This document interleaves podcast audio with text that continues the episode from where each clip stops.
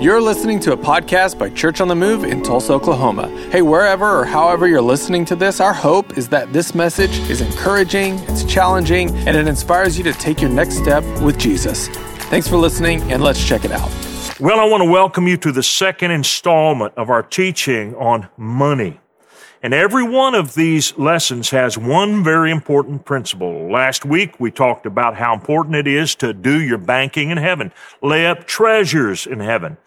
And when most people hear that, they think about, well, that means that when I get to heaven, I'm going to have a reward for all the things that I've given to God. But actually, what we showed you last week is that there are benefits even now in this time to doing your banking in heaven, laying up treasure in heaven. It has a huge impact on how your money is blessed.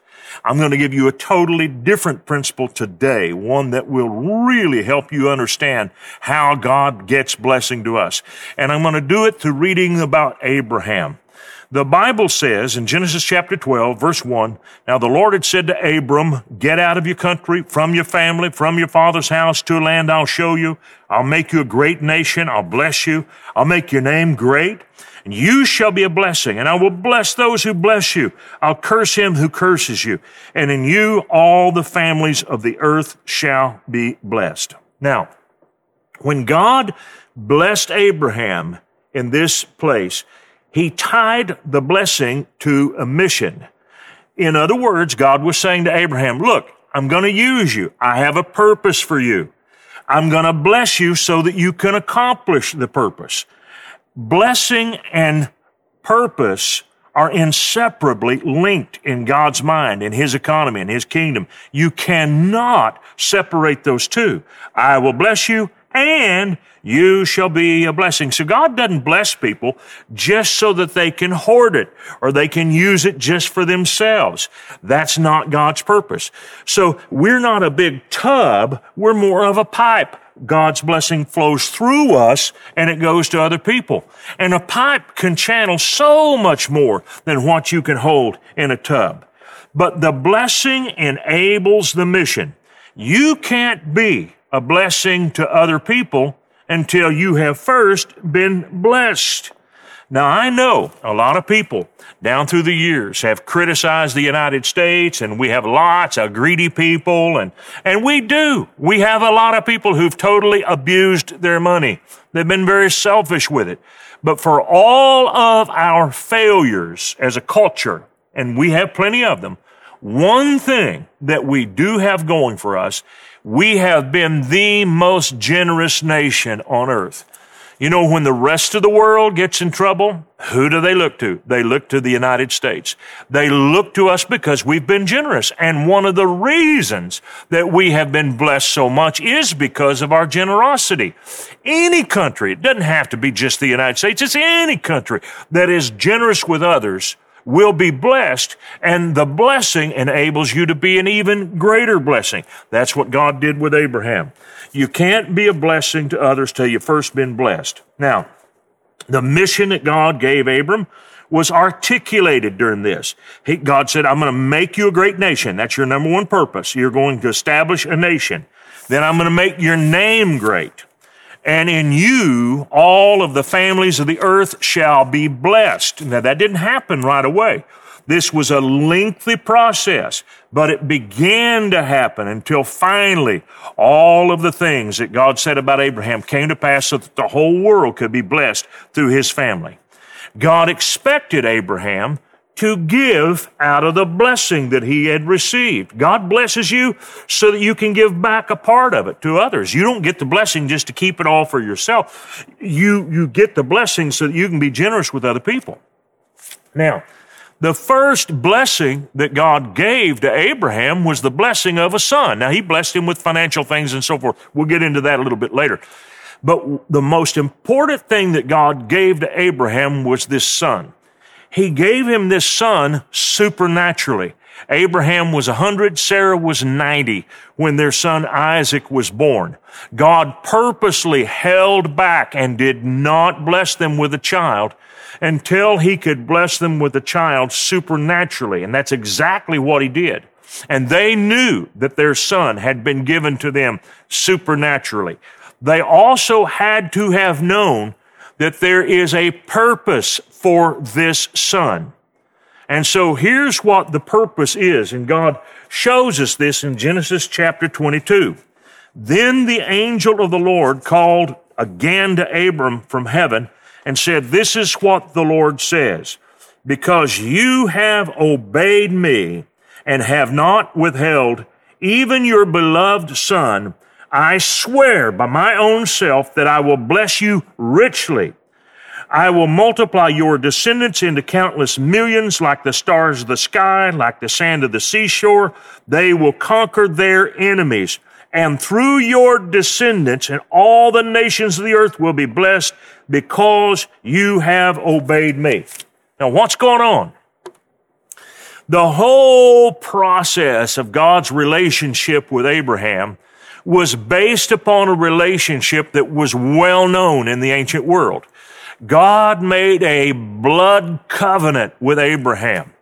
And when a blood covenant was made between two different parties, this covenant was begun with sacrifices. God told Abraham to offer a number of sacrifices. In fact, all of the sacrifices that he offered became the sacrifices that were prescribed in the law of Moses. There was a bull, there was a ram, there was a goat, and a pigeon and a dove. And they laid these animals out. And God was going to have Abraham walk through this, or so Abraham thought. But before Abraham could walk down through this pile of animals and through the blood, God put him to sleep, and God instead walked through this. This was a blood covenant ceremony. Men did it all the time. This is very common, where two tribal chieftains would come together and they would make a covenant. They'd offer these animals, and then the two of them would walk down through the path of blood, and they would swear to each other, "Everything that I own is yours. If you need me, I will come. If you call on me, I will answer. If you are threatened, I will be your help." And that's how they would swear to each other. Now, one tribe might be a little weaker than the other, but one tribe might have a totally different kind of gifting. They might be manufacturers. They might be farmers. They might be, another tribe might be warriors. The two of these would come together so that if the weaker tribe got attacked, the stronger tribe would step in, but the weaker tribe would supply something that the stronger tribe did not have. Now, that's exactly what we have here with God and Abraham. God wanted a deal with a man. He had to find one man on planet Earth that he could trust who would give him a son. Now, God knows he's not going to take that son. He just wants to see, will this guy give me his son?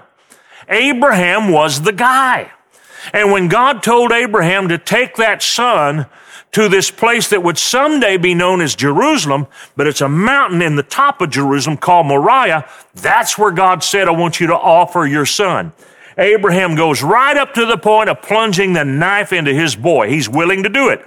Why is he willing to do it? By this time in his life, he has walked with God for so long, he knows God so well, he knows that God is going to give him back the boy. Now, for 25 years, and even before, or even after Isaac was born, for 25 years, Abraham has learned God's character. Then some say that Isaac was 17, some say he was as old as 33. Doesn't matter. By the time that Abraham got to this point in his life, he full well knew the character of God. He knew it well. And he knew that God would not ask him to give up something that he had given him with such promises, because the Bible says Isaac is going to be the founder of the nation. Isaac's going to father children. He's going to bring about the great nation that I promised to you. So Abraham knows, according to the book of Hebrews, Abraham knows that Isaac will be raised from the dead. So he has totally lost his fear of giving to God. Now, this is important. So many followers of Christ are afraid to give to God because they see loss. They're afraid they won't get back what it is they give up. And this is the idea behind this sacrifice. The idea is that you cannot lose anything that you give to God. He gives it back to you. God gave Isaac right back to Abraham, stopped him from following through. But here's what I want you to get. God said, because you did this thing. He didn't do it, but God said he did it. He did it in his heart. He intended to do it. God saw the intent and purpose of his heart. Abraham was willing to give his son because God had asked him to. God said, because you did it, I am now going to bless you beyond your wildest dreams. Not just because God was happy with it, but here's what he's saying.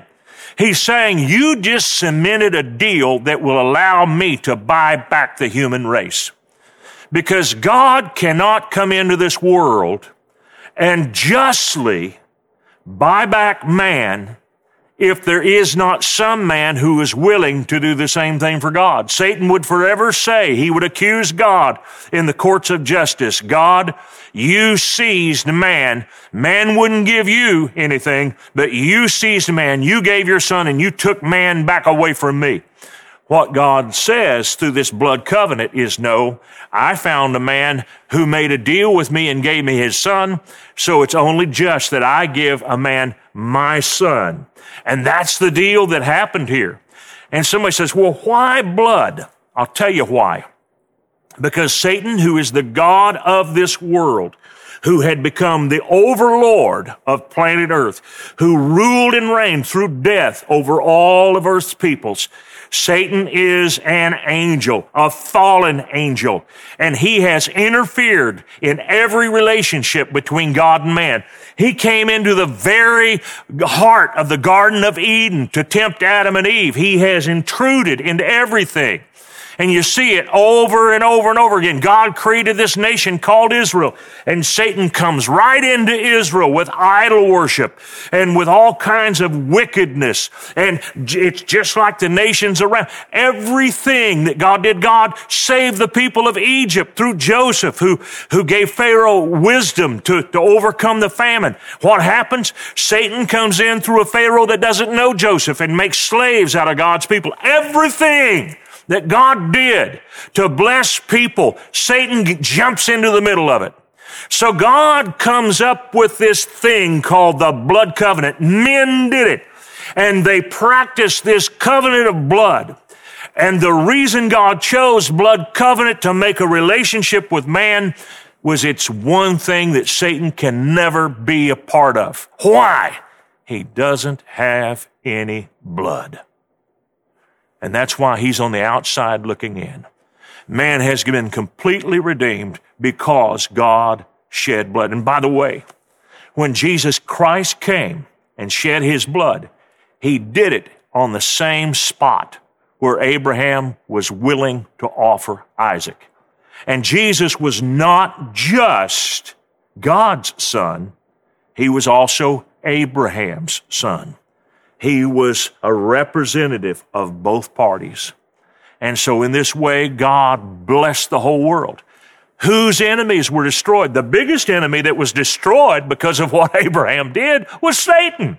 It wasn't just all those tribes that lived around Israel. It was the principalities and the powers of darkness who were defeated because of this blood covenant.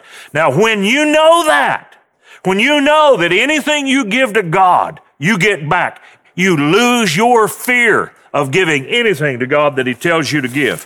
This is why this is so important. Now, we're talking about Abraham and the purpose and the mission. He was tied to the mission. Because he was tied to the mission, he saw the mission, he believed in the mission. He said, all my wealth, all my resources, everything I have, it's all for the mission. I'm using this for the mission of God. And by the way, you know, the minute that God made those promises to Abraham, Abraham was a sitting duck. Satan knew God made those promises to Abraham, and the tribes and the people who lived around Abraham were not good people. They were wicked people. The Bible tells us they were extremely wicked people, but they dared not attack Abraham because Abraham was strong.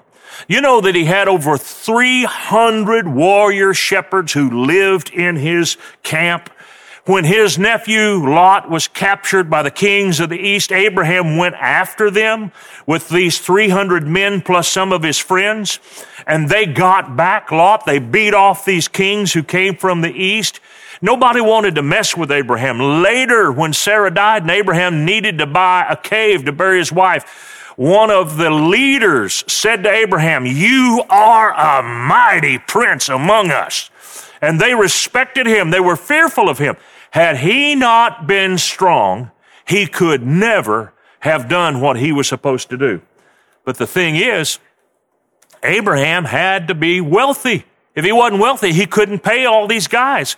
He had to be blessed to fulfill God's purpose. So here is a description of Abraham's wealth. Genesis 13:2. Abram was very rich in livestock, silver, and gold. Now, the average person who reads this thinks about it like this. This is a description of all of Abraham's stuff. And you're thinking wrong. That's not God's purpose in saying Abram was rich in cattle, silver, and gold. We read that and think, okay, God wants us to know he had a lot of stuff, and this is where he had stuff. That's not what this is about. What God is saying here is, I want you to see the 1, 2, 3 channels that I use to get blessing to Abraham. Money doesn't just show up. People do not get up out of bed in the morning thinking of ways to give you their money. That's not on their mind. If people give you their money, it is for some reason. There is a relationship. There is a connection between you. The money comes through an exchange. These exchanges that bring money to us follow channels, very well-defined channels. There's a channel that brings you money. Now, when I first got started in ministry and we didn't make much money in the church, people knew we didn't make much money, and we were always getting handshakes with $20 bills, or somebody would buy our dinner, and we got surprised all the time. But it was not predictable, and it wasn't enough to really live well. You couldn't bank on it. We were grateful when it came, but it wasn't enough to really live well. We constantly battled lack. That's not a channel. That was a gift of grace. And we read about and we hear about all the time these financial miracles that happen to a lot of people. But God's preference is not a miracle. God would prefer to give you a predictable, regular, steady flow of income. People who live in financial miracle country, they are people that have high highs and low lows. That means they run out and they get desperate and it looks like they're going to lose everything, and at the last minute a miracle comes in. God has really a much better plan than that. Now, don't get me wrong. I'm not saying that God can't do miracles, but he would prefer to give you a steady source of supply. How do I know this? It's because it's what he teaches in the Bible, and I'll show it to you here in a little bit. All right, now, just because you live across the street from a big, huge power plant doesn't mean you're going to have electricity. Electricity comes to your house through a channel. Take the channel away, you don't get electricity. Now, it's useful to think about electricity in the same way we would think about money. Money flows in a channel, so does electricity. The channel is what brings the electricity to your house. Now, you know, a lot of people have goofed up thinking about money. They get up in the morning thinking, how am I going to get money? Well, I want you to think back maybe 150 years ago, before electricity was common in the United States, and we didn't have transmission lines, we didn't have sources of supply. How foolish would it have been for someone to get up in the morning saying, I'm going to go look for electricity? It would have been a fool's errand. Electricity existed, but it wasn't being transported through channels. It wasn't coming into homes. It wasn't there in a useful way, not on a wide scale anyway. And so God wants us to learn how things flow in channels so that we can receive a steady, steady supply. Now, why do I know that? I know it because I see it all through the Bible. Look at the book of Malachi. When Malachi talks about money, he talks about the tithe, but look at what he says, Malachi 3:10. Bring all the tithes into the storehouse, that there may be food in my house, and try me now in this, says the Lord of hosts, if I will not open for you the windows of heaven and pour out for you such a blessing that there will not be room enough to receive it. Now, why didn't God just say, I'm going to pour out on you a blessing that there's not room enough to receive? He didn't say that. He said, I'm going to open up the windows. In other words, the windows are the channels, are the avenues through which he pours blessing. It's a channel. Now, you don't think of a window as a channel because it's so two-dimensional, but it is a channel. A window is a passageway from one dimension to another dimension. And through it, things move. Light moves through windows. Air moves through windows. In some cases, and we read about in the Bible, that there were different people who moved through windows. Have you ever had to crawl out of a window? How much money and commerce is carried on in the United States every year through a drive-through window? Now you get the picture. A window is a channel. Your job is a channel that God, who is your source, uses to bless you. Now, remember what Abraham had. He had channels of cattle, silver, and gold. Now, I've thought about this, and I thought, God, there's got to be a clue. There's got to be a clue here to how Abraham had an economy when he lived in the boonies. Abraham didn't live in a city, never lived in a city. He lived in tents wherever he was. He lived in a tent. So he's not living in a city. He's not in the middle of a big urban area where gold and silver continually being traded. So how is it that Abraham, we could see easy, he's rich in livestock, but what about the silver and gold? How does he get the silver and gold? I want you to think about this. Abraham lived on the busiest caravan route in the world, in the history of the world. All of the wealth of Asia, and in some cases Europe, it would come down through the Levant, which is the coastal area of Canaan. They would pass through on their way to Egypt. Now they're riding camels and donkeys and so forth. They're probably pulling some carts here, and they're mostly camels, I would think. One thing they require is water. One thing we know about Abraham is he dug wells all over the area. He had to dig wells in order to feed and to water his livestock. Canaan was loaded with grass, but there was not water, running water everywhere. So in order to supply his animals and to take advantage of the grass that hadn't been grazed lately, he's got to have wells in those areas. Abraham's water wells gave him a commodity to trade. And no doubt, he fed people, and no doubt he watered their camels, and there was an exchange that took place. And here's a guy who is making exchanges with people who are passing through. You can see how this would work. Now, the Bible doesn't clearly come out and say it, but it gives us all of the different parts. They're all there. You know, God gave me a number of channels way back there. I had, in the beginning, one channel. It was my job. Had one channel. That was it, my job. I got a paycheck. But my channel began to dry up, and I had to learn how to go after other channels. One thing I did is I started traveling. I started doing seminars, teaching people about how to teach kids. I charged $25 a person for those. What crazy thing was, when I started charging the $25, the attendance tripled, and nobody was ever upset. I never got a complaint. You ripped me off. People went out shaking their heads saying, man, I went out loaded with information. So I had a channel that God gave me. I created a curriculum that people could use to teach their children. It was the least expensive curriculum available on the national market at the time, but it was good, and people paid for it. Then I made puppets. I made training cassettes so people could hear me and use my stuff to teach their workers when they got home. Once we started the Gospel Bill Show, I started a video club, sending 2 episodes a month to people who wanted to be in our video club. I made T-shirts with my characters' pictures on the T-shirts. Every one of these things was a channel for God to use to bless me. Now, I want you to see how this works, because you can open up your thinking and see new avenues for God to bless you. Now, some of those channels, like my T-shirt channel, it was never a major channel. It was a supplement. We didn't make enough money off T-shirts to do anything big, but it helped put us over the top. My bread and butter was the conference that I did, and then ultimately the video club that I did. Those were my 2 big heavy hitters. But the thing was, all of these other ideas supplemented what we did. And that's what happens when you start thinking about channels. You see, God is my source, but he's got all these different ways to bless me. One of the things I've done over the years, I have avoided trying to tell people how to develop their own channels. I just want to tell you about mine, and here's why I know it'll work. God will take somebody else's story and He'll apply it to you. You'll get ideas from the ideas that I share. My stories will give you your own story.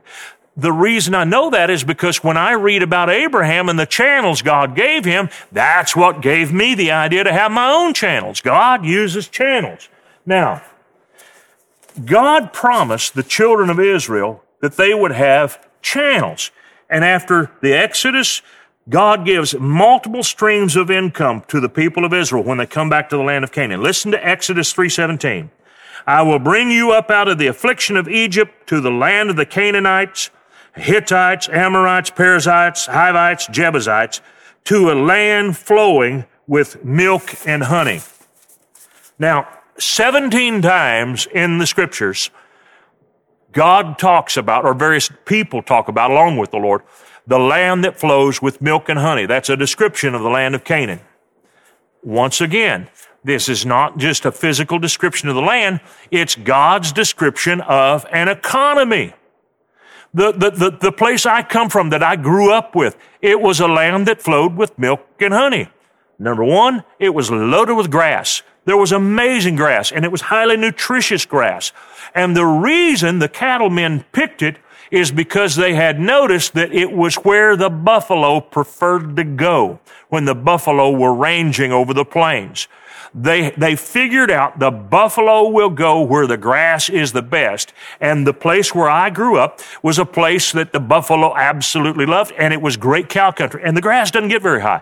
It's real short and it coils, but it is loaded with protein. And so it put fat on the cattle. A land that flows with milk is a land that is great for grazing. Now, what's a land that flows with honey? This is agriculture. The whole country is not a land of grass. It's a mixture. There are valleys where there are great farms. There are great soils. And the presence of honey means that there are loads of bees. I found this to be interesting. The Indians in North America called bees the white man's fly. You know why? Because the bees were not prevalent across the Great Plains until farmers began to move. And when farmers would come and plow up ground, bees would pollinate and they would follow the farmers and they would actually go ahead of them. And the Indian tribes knew that if the bees showed up, the farmers were not far behind. But here's what happened. The farmers and the ranchers would come, but somebody else needed to show up. You needed a blacksmith. You had to have somebody work on your plows and work on your implements. And then there were merchants. They needed to buy things. They had to buy supplies. There were bankers, innkeepers, barbers, doctors, lawyers, dentists, pastors, office holders. In other words, this is the description of an economy. But the two primary flows were grazing and farming. That's why it's called the land of milk and honey. Now, do you see how we need to think? We need to think in terms of channels. When you think in terms of channels and you hear land that flows with milk and honey, you're thinking these are the channels through which God got blessings to His people. It's how He paid for them. Now, the Bible says in Psalm 78, verses 24 and 25, the Lord rained down manna on them to eat, and He gave them the bread of heaven. Men ate angels' food. He sent them food to the full. That means that when the children of Israel were in the wilderness, God did not use a channel. He just gave them manna directly. He did not give them this process. A lot of people think, boy, it'd be great if God would just give us stuff. No, it's not what you want. It's better if God gives you things through a channel. And here's why I know. Joshua 5:12. Then the manna ceased on the day after they had eaten the produce of the land, and the children of Israel no longer had manna, but they ate the food of the land of Canaan that year. That verse tells me that manna was not God's highest and best. He did it because they had to have help to get by. God is a God of mercy. Listen, God feeds people who have no idea how money comes, and we believe in helping people who have no means. But you can't help people who have no means if you don't have means on your own. Now, I found this out years ago. The people who do not know anything about money If money is a mystery to them, they never have enough money. On the other hand, the people who understand money, the people who understand how money works, those people have more money or than the people who have no idea about money. The natural channels of provision and blessing that God gave the people of Israel were superior to what they had when He gave them the manna from heaven. Well, you need to know that. Now, sometimes these channels God gives us, they dry up. God may have given you a job, and it was a wonderful job, and it provided for you. I remember buying a suit, the first suit that I bought myself after I got married. And it was a cool suit. It was kind of a lime green, and it had a vest, and the vest was reversible. And I bought two pairs of pants. There was a pair of solid-colored lime green pants that went with my suit, and there was a pair that had a checkered pattern that matched the inside of my vest. So I could turn my suit into two different things. I could make it two different suits. And I remember wearing that thing for years. And when I moved to Tulsa, that suit was wearing out. It was beginning to look really, really tacky. And I was grieving over the loss of that suit. And I was just thinking, man, I hate this. I've used this all this time. And you know, that's pretty common. We grieve over the loss of things that have been dear to us. But I heard this guy teaching the Word, and he was saying, listen, suits wear out. Get a new one. Let God help you buy a new one. And I thought, you know what? I got to quit grieving over losing this suit and get me a new suit. And I finally did. Now, natural channels do dry up. The Bible says, 1 Kings chapter 17, verse 1, Elijah the Tishbite of the inhabitants of Gilead said to Ahab, as the Lord God of Israel lives, before whom I stand, there shall not be dew nor rain these years except at my word. Then the word of the Lord came to him, saying, get away from here, turn eastward, hide by the brook Cherith, which flows into the Jordan, and it will be that you shall drink from the brook. I have commanded the ravens to feed you there, and the ravens brought him bread. They brought him meat in the morning and the meat in the evening, and he drank from the brook. But after a while it happened. The brook dried up because there'd been no rain in the land. So this channel that was God ordained, God's idea, God sent him here. It's miraculous. It dries up. And sometimes the things that God has used to bless us with, those things dry up. And so you can't grieve over them. What you got to do is look to God. God has another channel for you in that time. And here's what God said to the prophet. Then the word of the Lord came to him, saying, arise, go to Zarephath, which belongs to Sidon, and dwell there. See, I have commanded a widow there to provide for you. Now, as we go back and look at this story, Elijah goes into Zarephath, and there's the widow, and she's got one meal left for her and her son. She's going out to gather some sticks to make the fire, to prepare this little meal made out of flour and oil, and they're going to eat that, and they're going to die. And the prophet says to her, look, make me a cake. And she says, I don't have enough, but I have enough for me and my son to eat one meal, and then we're going to die. He said, you make me a cake first, for thus saith the Lord, the barrel of meal will not fail, and the cruse of oil will not run dry until the Lord sends rain on the earth. And so she goes out and she does what Elijah says. And she's got food. Her son has food. Elijah has food. And so this is what I want you to see. Did the widow take care of Elijah? Yes. Did Elijah take care of the widow? Yes. You see, that's an exchange. And what does that do? That creates a channel. Here's how you need to think about your money. What do I have that people want? What do I have that people need? Instead of getting up in the morning saying, how am I going to get money? We need to instead say, what do I have? What gifts do I have to offer the world? What is it that I have that people are willing to pay for? Then when you create a relationship where you're supplying something that other people want, and we call that a primary resource. There are 4 primary resources. 1, 2, 3, 4. And in our next teaching, I'm going to show you what those 4 primary resources are. You all have most all of us have primary resources. There's one it may take you a little bit to get, but you can eventually get to it. But we start with a primary resource. That primary resource is converted into a secondary resource. Money is a secondary resource.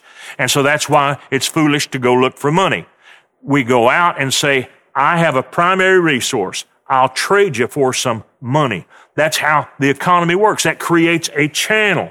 That's what God gave to Abraham. God gave him channels. These channels that he had, he exchanged for money. That's what you're going to do. You're going to exchange. You've already been doing it, but you need to see it in a different light. It is God's way of getting blessing to you. And you see the way that he thinks. He uses these terms. The land that flows with milk and honey is about channels and avenues of economy. So in this lesson, the most important principle you take away is that God blesses me through a channel or channels.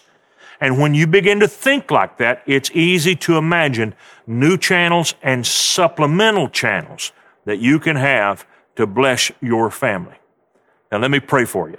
Father, I ask you in the name of Jesus Christ to stir up the spirit of wisdom and revelation in the people who've just heard me teach this.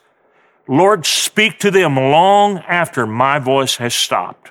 By the Holy Spirit, enlighten them with things they never dreamed possible.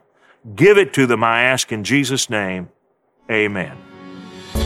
Thanks for listening to the Church on the Move podcast. You can stay connected with us at churchonthemove.com or by following us on Instagram. Our mission at Church on the Move is simple. We want to introduce people to the real Jesus by helping them know God, grow in freedom, discover purpose, and go make a difference in their communities. If you're in the Tulsa area, we would love to have you join us at any of our campuses this weekend. You can check out churchonthemove.com for campus locations and times. We hope to see you soon.